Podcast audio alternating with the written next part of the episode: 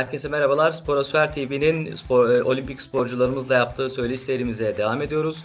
Bugünkü konuğumuz milli kısa mesafe sürat pateni sporcusu Furkan Akar. E, bugün kendisiyle bir söyleşi gerçekleştireceğiz. Söyleşimize geçmeden önce e, sosyal medya hesaplarımızı, YouTube kanalımızı, Instagram ve Twitter hesaplarımızı takip etmeniz konusunda bir ricamız olacak sizlerden.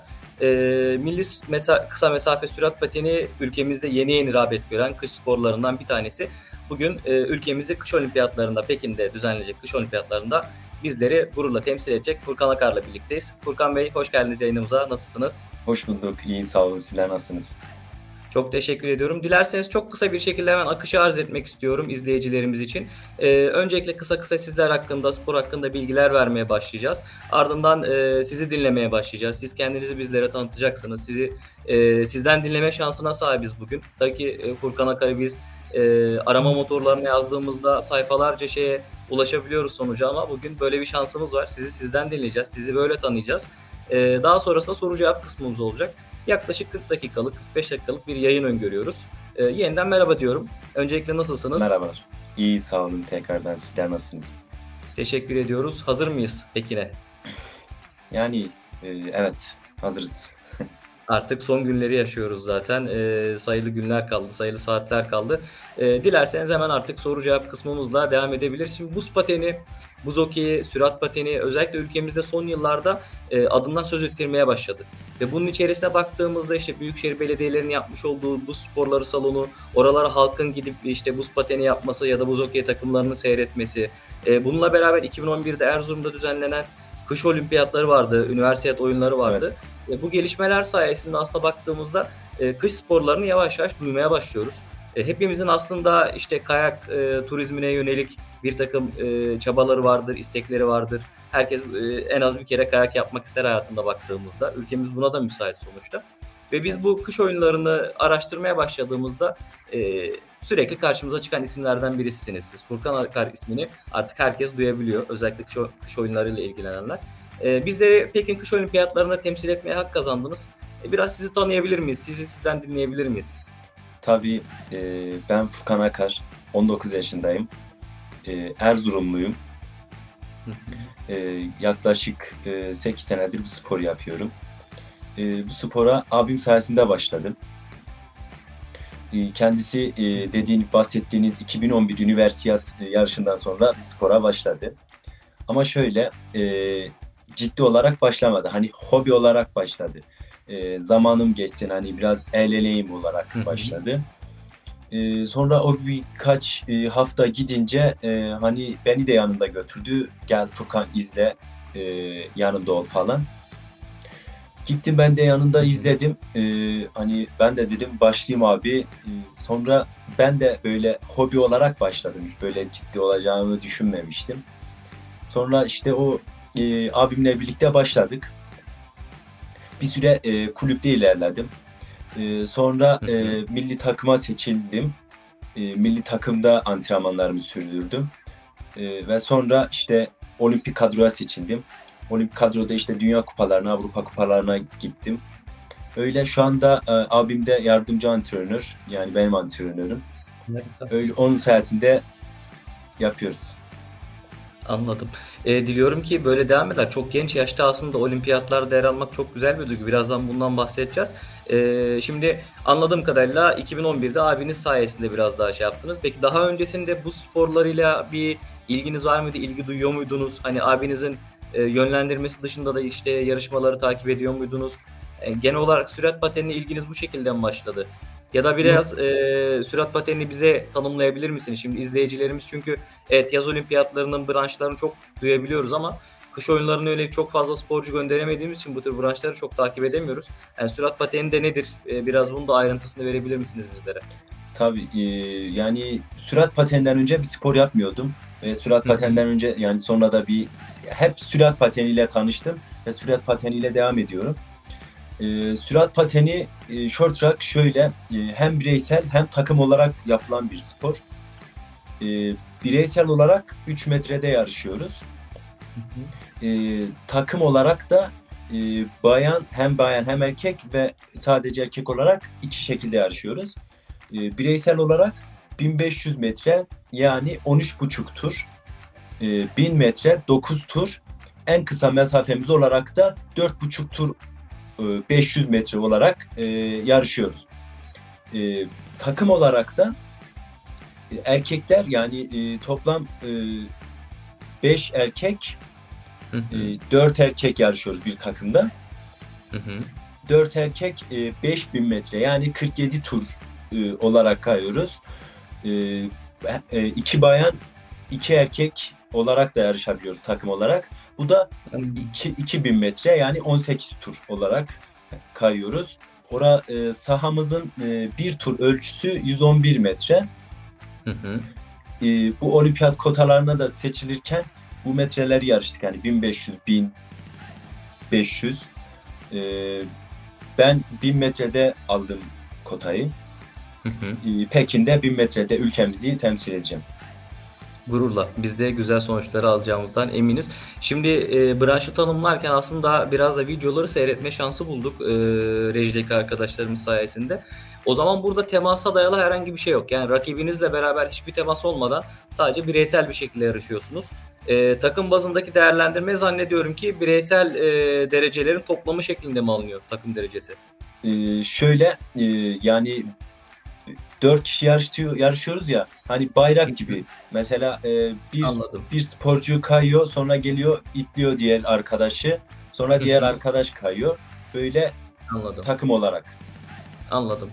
İyi bir tanıtım oldu. Atletizmdeki bayrak yarışına benzetebiliriz dediğiniz gibi Aynen o zaman. aynen öyle. Yani atletizmin buzdaki hali gibi e, short track diyebilir yani. Anladım. Hem hem Süper. bireysel olarak hem takım olarak. Anladım. Şimdi Hollanda'da yapılan ISU Short Track dediğiniz gibi Dünya Kupası'nda ilk 17'ye girdiniz. Çok büyük bir başarı gerçekten. Binlerce sporcu arasında ilk 17'ye girebilmek. Ee, ve tabii bu başarı sayesinde de ülkemizi ilk kez bu branşta sürat pateninde temsil etme hakkı kazandınız. Şimdi öncelikle bu nasıl bir duygu bunu sormak istiyorum. Bir de bununla beraber e, aynı zamanda ülkeye ilki yaşatarak bunu başardınız. Yani daha önce böyle bir eşi benzeri olmayan bir başarının e, kahramanısınız e, sürat pateni dendiğinde ilk gelecek isim artık bundan sonra Furkan Akar olacak. Yani bu nasıl bir duygu hissettirdi sizlere?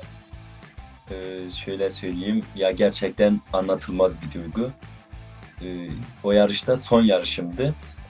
Hani olimpiyat seçmeleri dört yarıştan oluyor.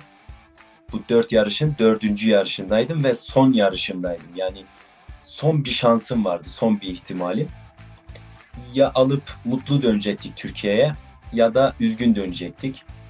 Ee, işte yarıştan önce Artur hocamla taktikler belirledik rakipler üzerine. Ee, yarışa çıktık. Yarışta Artur hocamın bahsettiği taktikleri uyguladım. Ee, sonra kotayı yani ben zaten inanamamıştım yani hani bir şey yani son bir hani son bir ihtimal daha var sandım. Ama e, kazanmıştım oysa ki. Yarıştan çıktım. E, kafile başkanımız yanımıza geldi. E, Furkan e, Pekin'e gidiyorsun dedi. O an zaten kendimi tutamayıp ağladım baya. İşte takım 5 tane takım arkadaşım oradaydı. Birbirimize yani baya sevinçliydik.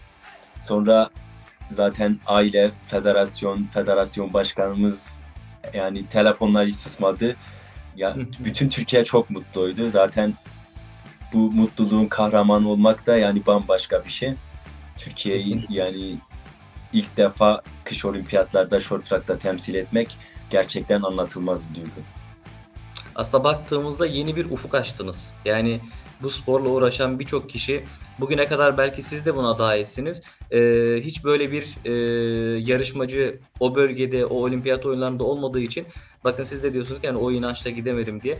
Belki hep böyle bir hayaldi bu. Ee, ama şu anda artık gerçekleşmesi muhtemel bir e, hayal haline dönüştü. Yani sizden gelen birçok sporcunun da yolunu açtınız bu e, sayede. E, ben duyabiliyorum şu anda birçok sporcunun e, sizin gibi olmak istediğini. Şimdi kariyerinize baktığımızda da aslında çok büyük bir basamak atladınız ve gerçekten 19 yaşınız gibi çok genç bir yaşta e, bunu başardınız. Bu basamaktan sonraki hedef ne olacak sizin için? Ee, zaten 2019'da bir röportaj vermiştim. Ee, olimpiyatlara giden ilk Türk sporcu olmak istiyorum. Ee, 2019'dan bu yana çok çalıştım ve bunu gerçekleştirdim. Ee, şimdi e, yine kendime bir hedef koydum.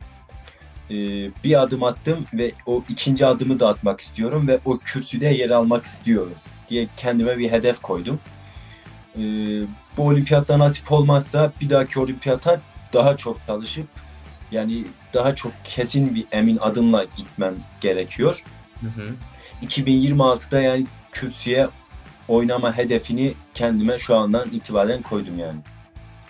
Biz inanıyoruz ki 2022'de de kürsüde olacaksınız. Ee, inanıyoruz, Evet, güveniyoruz. onu- Ee, neden bu da olmasın? Sonuçta bir ilki başardınız, bu basamağı atladınız. Sıradaki hedef bu.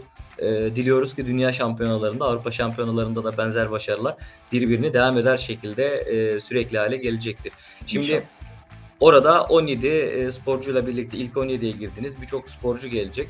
E, dünya geneline baktığımızda kış sporlarıyla ilgilenen e, işte böyle hani bu sporlarını çok iyi bir şekilde yapan dediğimiz ya da örnek almamız gerekenler kimler sizce? Hani dünyada şu ülkeler bu işi gerçekten çok iyi yapabiliyor. Yani bu bu işin erbabı diyebileceğimiz, öncüsü diyebileceğimiz e, gruplar, ülkeler hangileri sizce? Ee, şöyle yani bu sporu cidden yani zirvedeki ülke Kore. Hmm. Ee, Kore sporcuları hem bayan olsun hem erkek olsun. Ee, yani olimpiyattaki short track branşında olimpiyatlardaki madalyayı zirvede. Şu an e, geçen bir günlerde de e, yani Dünya e, Short Track Federasyonu paylaştı böyle bir bilgi. E, Kore Short Track'ta en çok madalyaya sahip bir ülke. Bu e, Kore'yi takip eden e, Rusya var, Kanada var, e, sonra Hollanda, Hollanda da çok iyi. Hem bayan olarak hem erkek olarak. Ama bu sporun zirvesinde örnek alacağımız sporcular e, Kore. Benim idolüm de e, Kanadalı bir sporcu. Ona örnek almaya çalışıyorum. Pekin'de de beraber yarışacağız. Ne güzel. İdolünüzle birlikte orada yer almak gerçekten çok büyük bir gurur. Ee, şimdi baktığımızda saydığınız ülkelerin cura- coğrafi konumlarını, coğrafi durumlarını incelediğimizde e, Kanada gerçekten işte e, buzun çok uzun süre e, olduğu bir bölüm. E, Rusya desek yine aynı şekilde kar yağışlarının, soğuk havaların çok fazla olduğu alanlar. E, Kore tartışılabilir. Bazı bölgeleri öyledir, bazı bölgeleri böyle. Ülkemizde de aslında benzer bir durum söz konusu. Ülkemizin bazı bölgelerinde daha fazla e, soğuk havanın ve bu sporların yatkınlığını e, görebiliyoruz. Dünya geneline de baktığımızda siz de buna katılıyor musunuz? Zaten isimleri verdiniz ülke isimlerini ama hani böyle biraz daha coğrafi olarak e, ciddi bir farklılık yaratıyor mu? Coğrafi olarak e, konum avantajı yaratıyor mu bu sporlarında iyi olmak için? Yani tabii ki e, hem hem rakımsal olarak fark ediyor hem e, yani hava sıcaklığı, coğrafi bölge tabii ki fark ediyor. E, yani bir e, kış branşı sonuçta short track ama e, kapalı salon olduğu için de yazında yapılabiliyor. Evet. Ama yani kış ortamına uygun olduğu için e, kış coğrafi bölgesinde bu sporlar daha iyi yani daha yetkinde olabiliyoruz yani.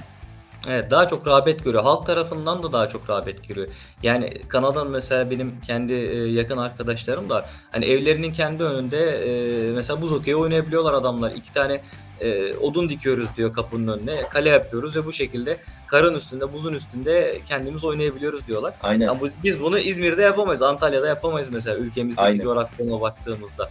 E, Ben- biraz daha o zaman örtüşüyor dediğimiz şeyler. E, bu tür Evet. ülkelerin önde olmasında e, bunun çok büyük bir etkisi var coğrafi konum baktığımızda. Aynen. Şimdi idol olarak Kanadalı bir sporcu benimsediğinizi söylediniz. E, o peki hani daha önce olimpiyatlarda başarı kazanmış ya da Avrupa Dünya Şampiyonlarında başarı kazanmış bir sporcu mu? Tabii ki e, birkaç defa e, olimpiyat şampiyonu oldu, hani dünya şampiyonu oldu.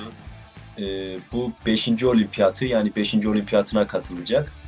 E, kendisi de bir paylaşım yaptı zaten son olimpiyatı. E, bu olimpiyattan sonra sporu e, bırakma kararına varmış. Ondan dolayı yani e, üst düzey bir sporcu, profesyonel bir sporcu. Onu örnek arıyorum yani. Anladım. Ama yaş olarak baktığımızda tabii 5 olimpiyat demek nereden baksanız 20 senelik bir, eee, deneyim demek, tecrübe demek. Eee, siz daha ama yolun çok başındasınız.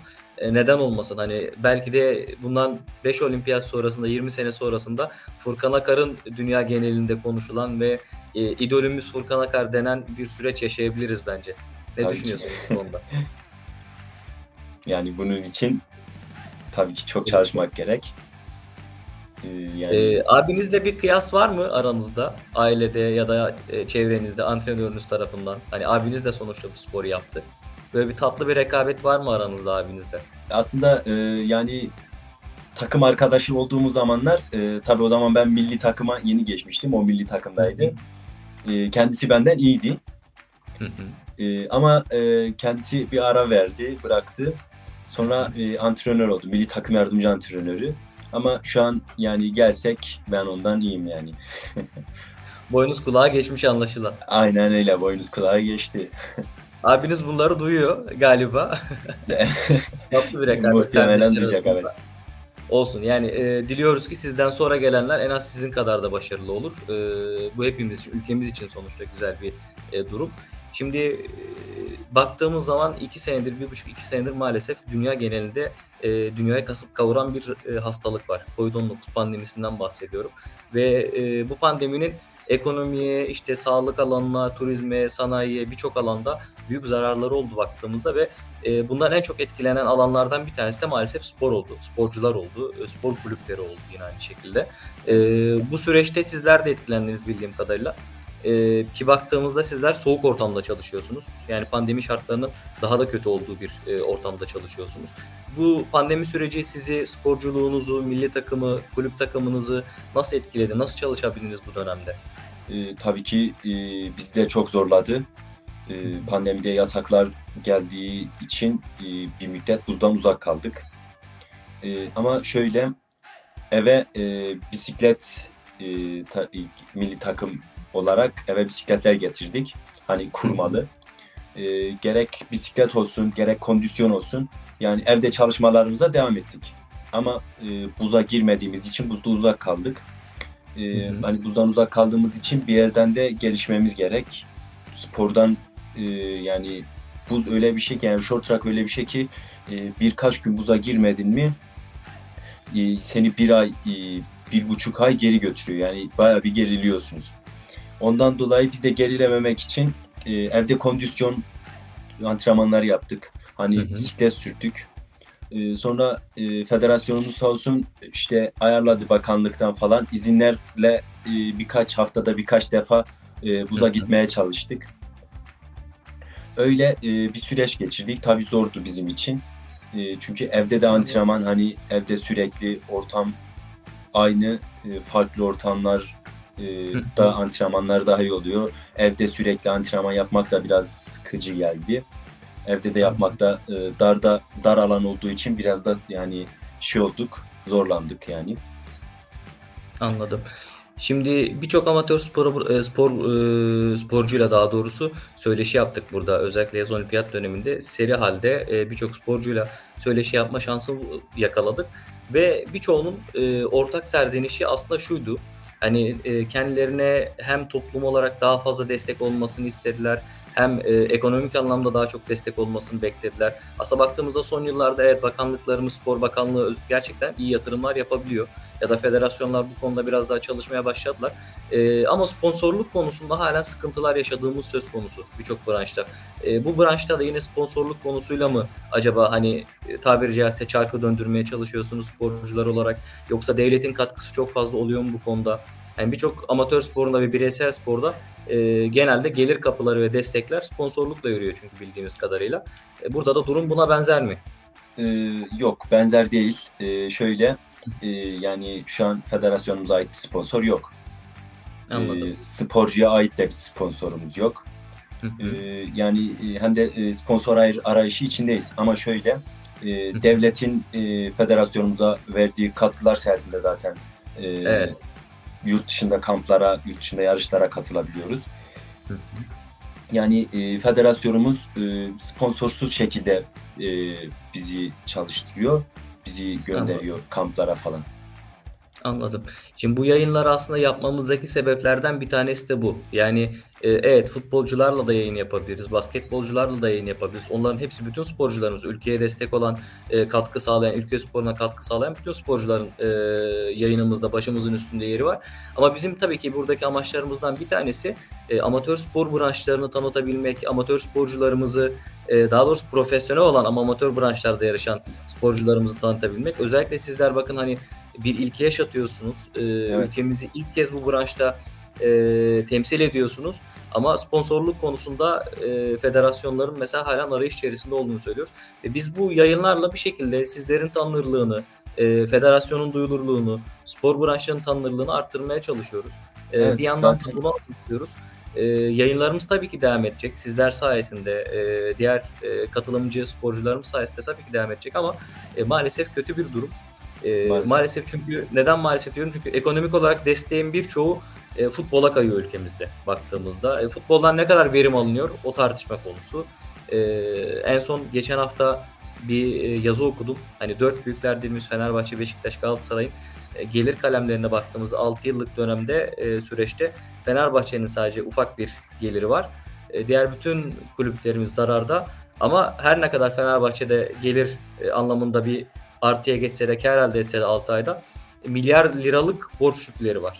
Hani keşke oraya akan paraların bir bölümü bu tür branşlara akabilse de biz buradan daha fazla sporcular yetiştirebilsek, Keşke. çok daha fazla sporcuyla, eee, olimpiyatlarda temsil edilebilsek daha fazla başarı geleceğine de inanıyoruz tabii bu konuda. Yani E, zaten, bu süreç eee sizce Heh. Dinliyorum. Eee, zaten pek, eee, bilindik bir spor değil yani Türkiye açısından. Hani Evet. millî takım sadece Erzurum'da çalışıyor. Hı hı. Yani Kocaeli'nde ve Ardahan'da yani yeni, eee, Kocaeli'nde de tabii kulüp takımlarımız var ama Hı hı. yani yeni yeni Türkiye'de, eee, yavaş yavaş, eee, federasyonumuz, spor bakanlığı sayesinde açılan buz sporlar sayesinde hani Hı hı. antrenörlerimiz atanıyor o buz atan açılan yerlere ve bu branş yavaş yavaş Türkiye'de açılıyor. Ama yani neden, mesela, eee, birden de parlamasın yani yavaş yavaş Kesinlikle. parlaması gerekirken yani birden parlasa mesela birden tanınsa daha iyi değil daha iyi olabilir, daha iyi destekle daha iyi sporcularda gidilebilir. Kesinlikle ki ülkemizde, hani, eee, bu alanda yapılan bir üniversiyat var 2011 Erzurum. Eee, ki zaten büyük ihtimalle bu organizasyonun etkisi çok büyük olmuştur ki Erzurum'da tesislerin yapılması, Erzurum'da millî takım çalışmalarının yapılması. Tabii. bir araştırma yaptığımızda Erzurum ve bölgesindeki, eee, bireylerin daha fazla bu alanda spor yaptığını, eee, göz önünde bulunduruyor, tespit ettiriyor bize bu araştırmalar baktığımızda. Şimdi böyle düşündüğümüzde aslında her ne kadar, eee, coğrafi farklılıklardan kaynaklı evet Erzurum ve bölgesi, İç Anadolu, Doğu Anadolu'da böyle bir birikim olduğunu görsek de dediğiniz gibi belediyelerin, federasyonların yatırımıyla ki kapalı alanda yapılan etkinlikler, e, işte İstanbul'da, İzmir'de, Ankara'da, Antalya'da buz eee, buz hokeyi takımları var mesela. Şimdi Evet. bununla ilgili sormak istiyorum. Yani, sürat pateni olarak mı başlıyor bu süreç sizce yoksa acaba öncelikle, hani, kayaktan mı başlıyorlar, snowboard'dan başlayıp sonradan mı, eee, sürat patenine kayıyorlar yoksa buz hokeyi sporcusu olduktan sonra mı buraya yönelik böyle bir ilgi duyuluyor? Yani direkt, hani, dediğiniz gibi çok az duyulan bir spor branşı. Başlarken, hani, siz abinizden etkilendiniz ama diğer sporcular nasıl başlıyorlar genelde? Eee, şöyle aslında olimpik kadro 5 kişi 5 sporcudan oluşuyor. Eee, bu 2 arasında, eee, 2 sporcumuz, eee, buz hokeyinden short track'a başlama bir, eee, sporcular. Hı. hani bir tane, eee, abimiz zaten Kocaelili. Hı. Kocaeli'nden Kocaeli'nde buz hokeyine başlıyor. Eee, birkaç ay onu yaparak sonra short track'la tanışıyor ve. Erzurum'a geliyor. Sonra olimpik kadroya seçiliyor. Diğer bir arkadaşımız Erzurum'da, eee, hokey yine yaparken, eee, short track'la tanışıyor tekrar. Short track'a başlıyor. Hı hı. Sonra, eee, yani birçok futbol, f birçok branştan gelen, ımm, insanlar var yani sporcular var. Eee, futboldan gelen var, hani, eee, kayakla atlamadan gelen arkadaşımız bile var. Eee, yani ama mesela bu spora başlama yaşı 4 ve 5 yaş. Evet. Bu bu bu yaşlarda, eee, başlanırsa eğitim daha yani çabuk öğrenilir. Eee, Hı çocuklara eğitim vermek daha kolay olduğu için, eee, bu branş daha çabuk öğrenilir yani. Bu branşı daha çabuk öğrenir. Anladım. Ki bahsettiğiniz, az önce sözünü ettiğiniz ülkelerde de zaten, eee, baktığımızda neredeyse evet 3 yaşında, 4 yaşında, 5 yaşında, eee, başlanıyor bu sporlara. Eee, aslında her alanda, sporun her alanında baktığımızda temel eğitim, hani ağaç yaşken eğilir diyoruz ya, eee, temeli Evet. sağlam olmak gerekiyor ama maalesef ülkemizde hep böyle, eee, eğitim sistemiyle ilgili bazen maalesef çünkü öğrencilere bir bakıyoruz 7. 8. sınıfa geldiğinde işte sınav kaygısıyla bu sefer çocuk başarılı bir sporcu da olsa sınava yönel yönelik çalışması gerekiyor. Sporu Maalesef. bırakmak zorunda kalıyor. Keza aynı şekilde lise sporcularına baktığımızda 11-12. sınıfa gelen çocuk üniversite sınavına hazırlanmak zorunda kalıyor. Eee, ikisini bir arada yürütemiyorlar. Siz bu süreci nasıl yürüttünüz? Yani öğrencilik ve sporculuk, ııı, nasıl yürüdü sizde? Eee, tabii ki ben de çok zorlandım. Eee, ama, eee, hani ortaokulda zaten başladım spora. Ortaokulda, hani, kulüpte devam ettiğim için pek zorluk çekmedim. Yani ikisini birlikte de yürütmeye çalıştım. Eee, liseyi spor lisesinde okudum. Eee, hani, eee, spora destek veren bir liseydi. Ondan dolayı, yani, eee, antrenmanlara da, eee, yani okuldan biraz uzak kalıp antrenmanlara da yoğun olduğum zamanlar oldu. Eee, şu anda, eee, Spor Bilimleri Fakültesindeyim. Yine aynı Harika. spor üzerinden, eee, ilerliyorum okula da. Eee, Spor Bilimleri Fakültesi 2. sınıf öğrencisiyim. Ondan dolayı, yani, s tabii sınavlarda da, eee, sınavlara girerken de, yani, eee, okulda, eee, ikisini birlikte tabii ki yürütmek çok zor. Ama şöyle, eee, yardımcı Kesinlikle. olan, eee, bazı, yani, sporu spora destek veren hocalarımız, hı. var tabii.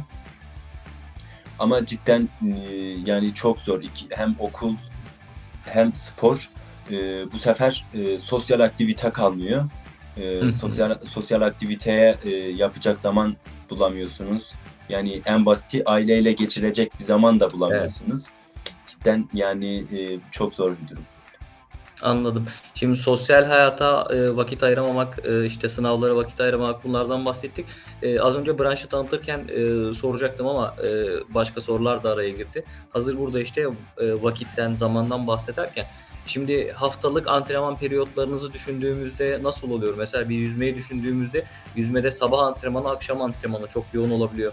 Keza takım sporlarında yine aynı şekilde bazen yine sabah antrenmanı, akşam antrenmanı, günde 2'şer idmanlar yapılabiliyor. Sizin haftalık periyodunuz ya da aylık periyodunuz nasıl işliyor bu sporda? Eee, şu an, eee, Fransa'dayım. Bir 20 günlük olimpiyat kamp hazırlık, eee, kampına geldik. Eee, burada sabah akşam yapıyoruz yine. Erzurum'da olduğu gibi Erzurum'da, eee, Erzurum'dan bahsedeyim, eee, sürekli orada antrenman yaptığım için. Hı hı. Erzurum'da, eee, sabah 2 saat, eee, kondisyon antrenmanımız oluyor. Hani bisiklet, fitness, Hı eee, hı. hani buz dışı antrenmanlarımız oluyor. Akşam da, eee, 3 saat buz antrenmanımız oluyor. Haftada, eee, 6 gün yapıyoruz sabah akşam. Eee, böyle sabah akşam yapıyoruz. Devam ediyor. Anladım. Yoğun bir tempoda.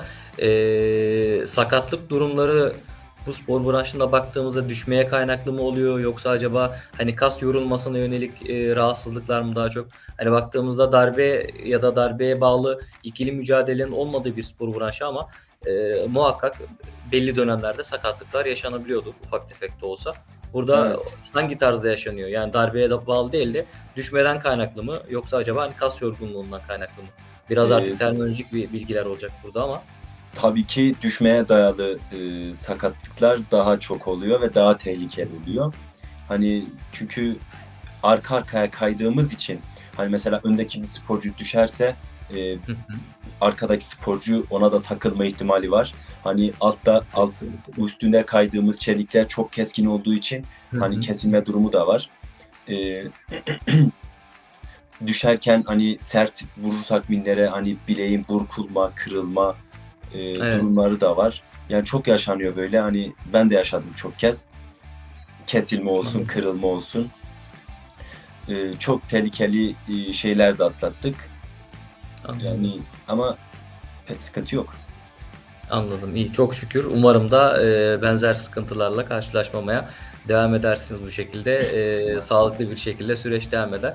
Eee, şimdi sürecin, eee, devamından bahsedelim biraz. Eee, şimdi aktif sporculuk yapıyorsunuz. Hatta, eee, aslında çok da başında değilsiniz ama bir basamağı atladınız ve bu basamağın üstünde daha atılacak çok fazla basamak var ama aktif sporculuk e, hayatınızı sonlandırmayı düşündüğünüzde günün birinde geldiğinizde yani vücudunuz buna yeterli gelmezse ya da işte hani psikolojik olarak yeter artık ben yeterli doygunluğa ulaştım dediğiniz zaman e, o gün geldiğinde artık kariyerinizi hangi yöne doğru çevireceksiniz? Hani şu an spor bilimleri fakültesi öğrencisiyim dediniz.